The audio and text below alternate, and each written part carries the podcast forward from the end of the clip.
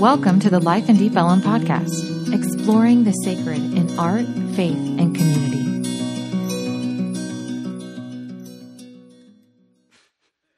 And that is spot on if you know Ray.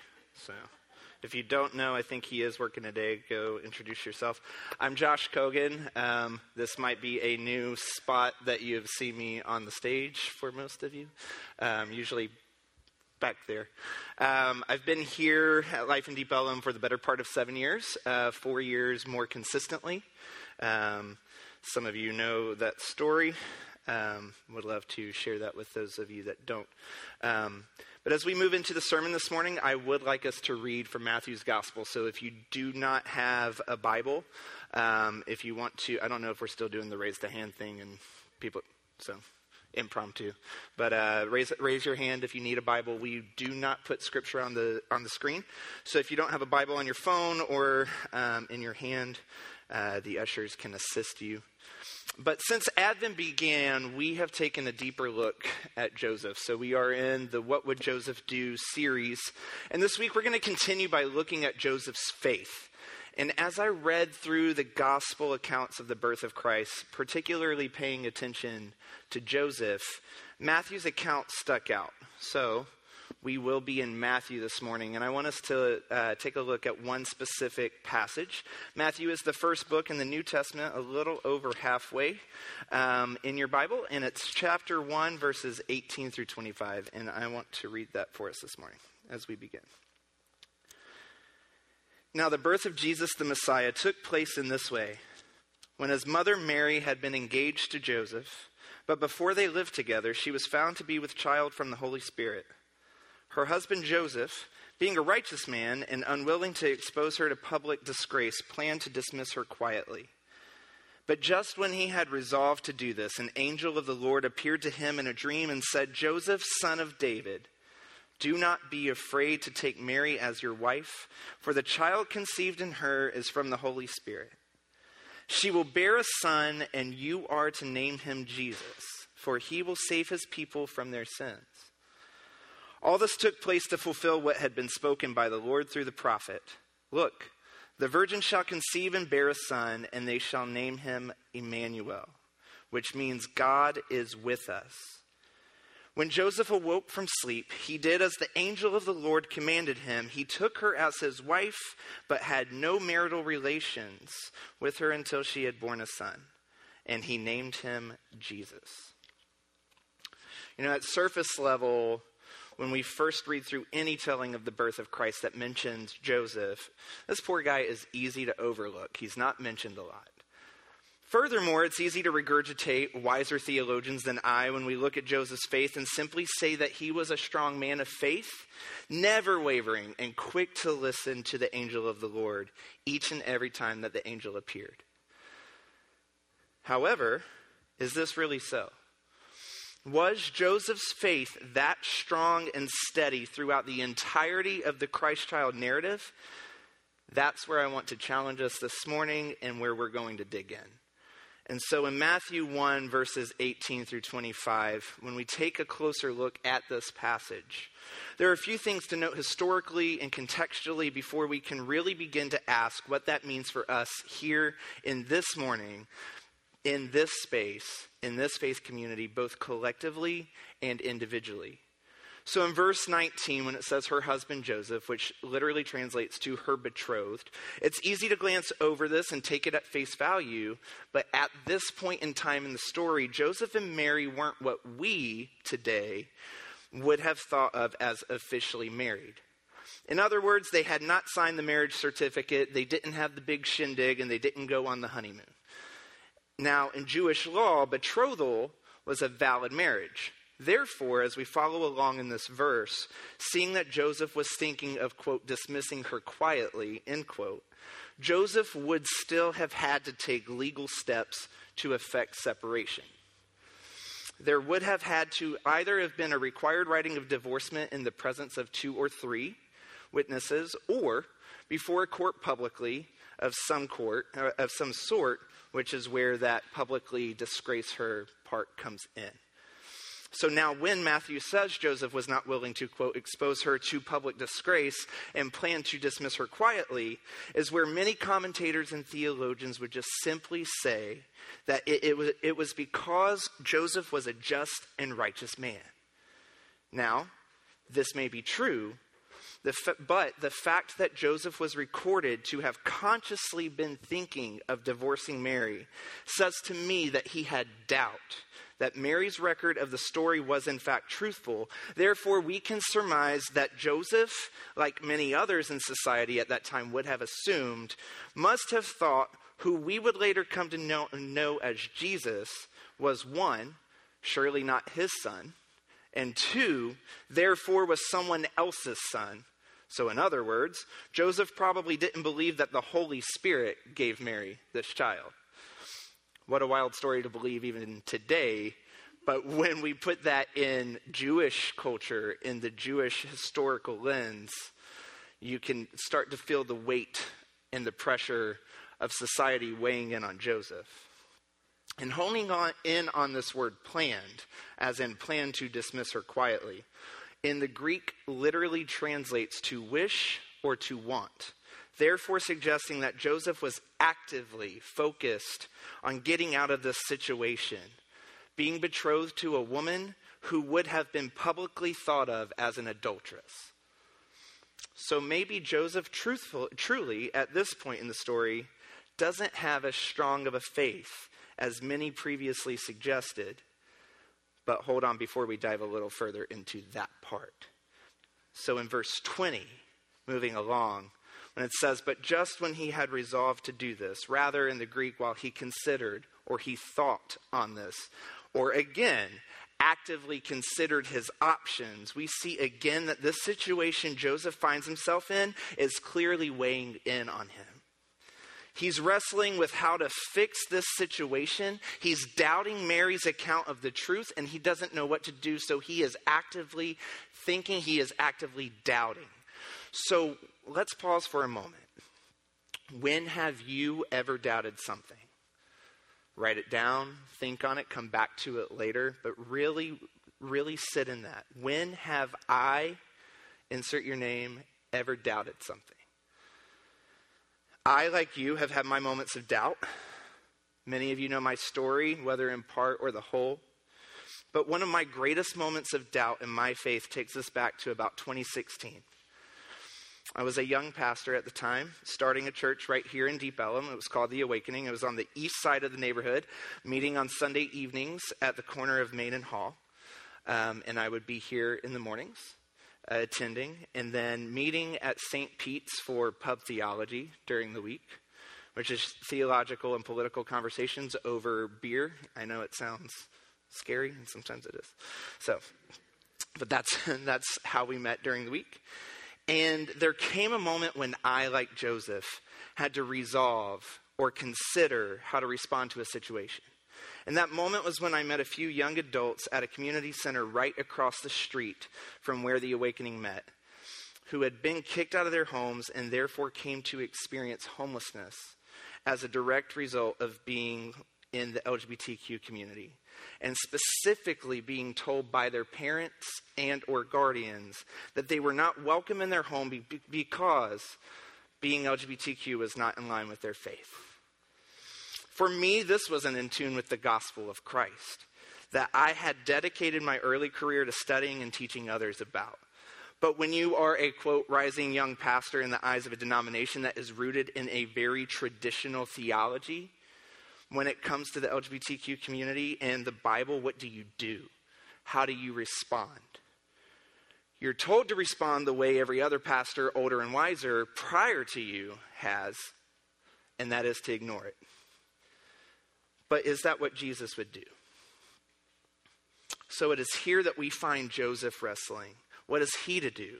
But lo and behold, quote, an angel of the Lord appeared to him in a dream and said to him, Joseph, son of David, do not be afraid to take Mary as your wife, for the child conceived in her is from the Holy Spirit.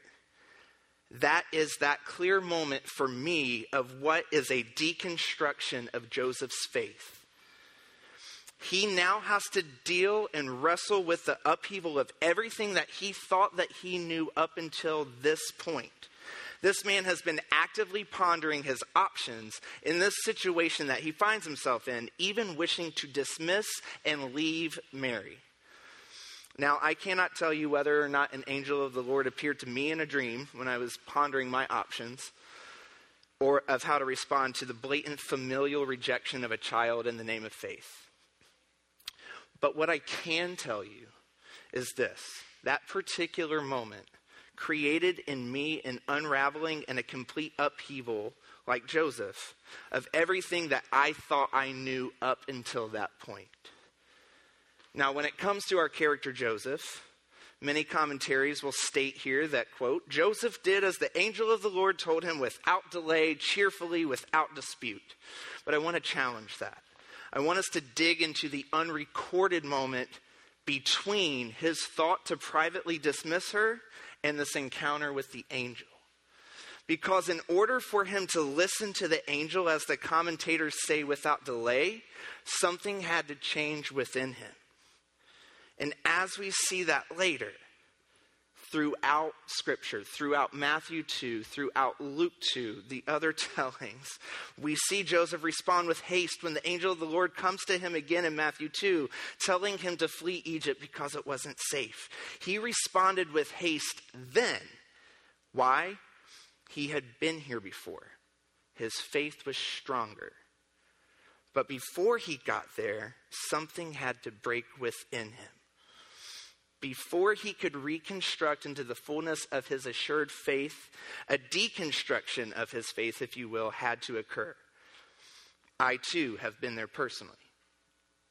Something had to break within me because you see, when my unraveling began, I went to the denomination with whom I was starting the awakening under and I challenged what had become a systemic cause of LGBTQ youth homelessness. I challenged family rejection specifically in the name of faith, as that is not how our Lord and Savior would have responded, presented with the same situation.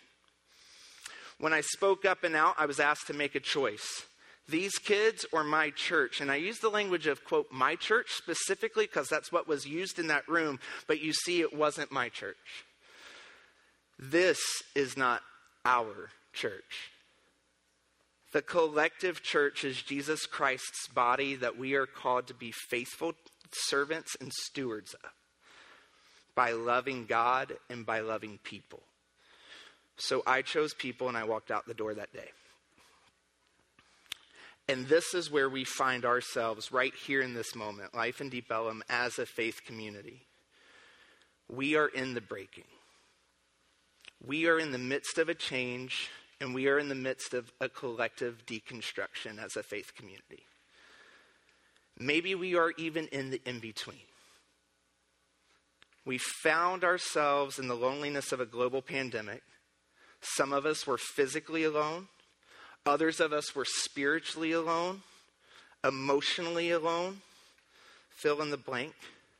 Some of us have experienced divorce, whether prior to, in the midst of, or towards the decline of a global pandemic. We collectively, to call the elephant in the room, out as a faith community have experienced a divorce. Both of our faith community's leaders and a broader divorce from our neighborhood. And as a result, breaking, unraveling, and deconstruction has been and is occurring honing in on the divorce from our neighborhood, we are not the faith community and community center we once were. We are not connected to the broader neighborhood of Deep Ellum as we once were. We are not the life in Deep Ellum that we once were, and that is okay. Because if we let the Holy Spirit do the hard work of deconstructing us, and if we let her reconstruct us, we can be the life in Deep Ellum again that our name suggests. You see, something had to break in Joseph. That is, letting go of others' perception of him had to break. In order for him to reconstruct, that is, listening to God faithfully and without haste, as our wiser theologians of old would rightly suggest. something had to break in me. Letting go of this notion that the status quo of the way things had always been in the collective capital C church was okay in order for me to reconstruct. That is, to take a stand for God's creation, humanity, when they were being treated unjustly. And something had to break within our faith community to let go, too, of a status quo of sorts. How did we lose touch with our neighborhood? Sure, a global pandemic did not help. But I would suggest that we started losing touch with our ever changing neighborhood around us way before that. Deep Ellum has not stopped changing and going through its own constant deconstruction and reconstruction. We just did not go through that process with our neighborhood and now find ourselves disconnected from that broader community.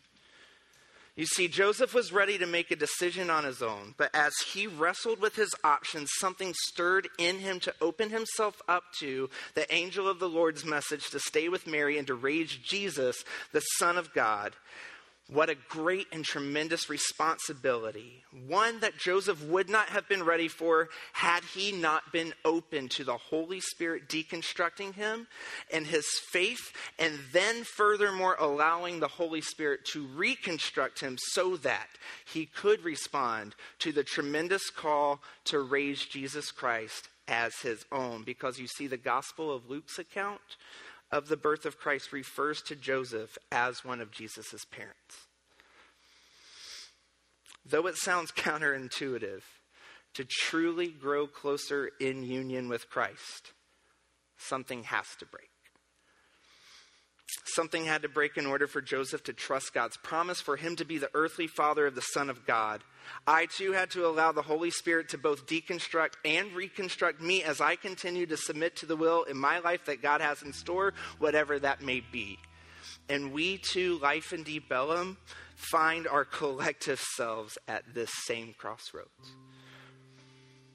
I know this is a scary place to be. It wasn't all butterflies and rainbows in either phase of my faith's deconstruction or reconstruction.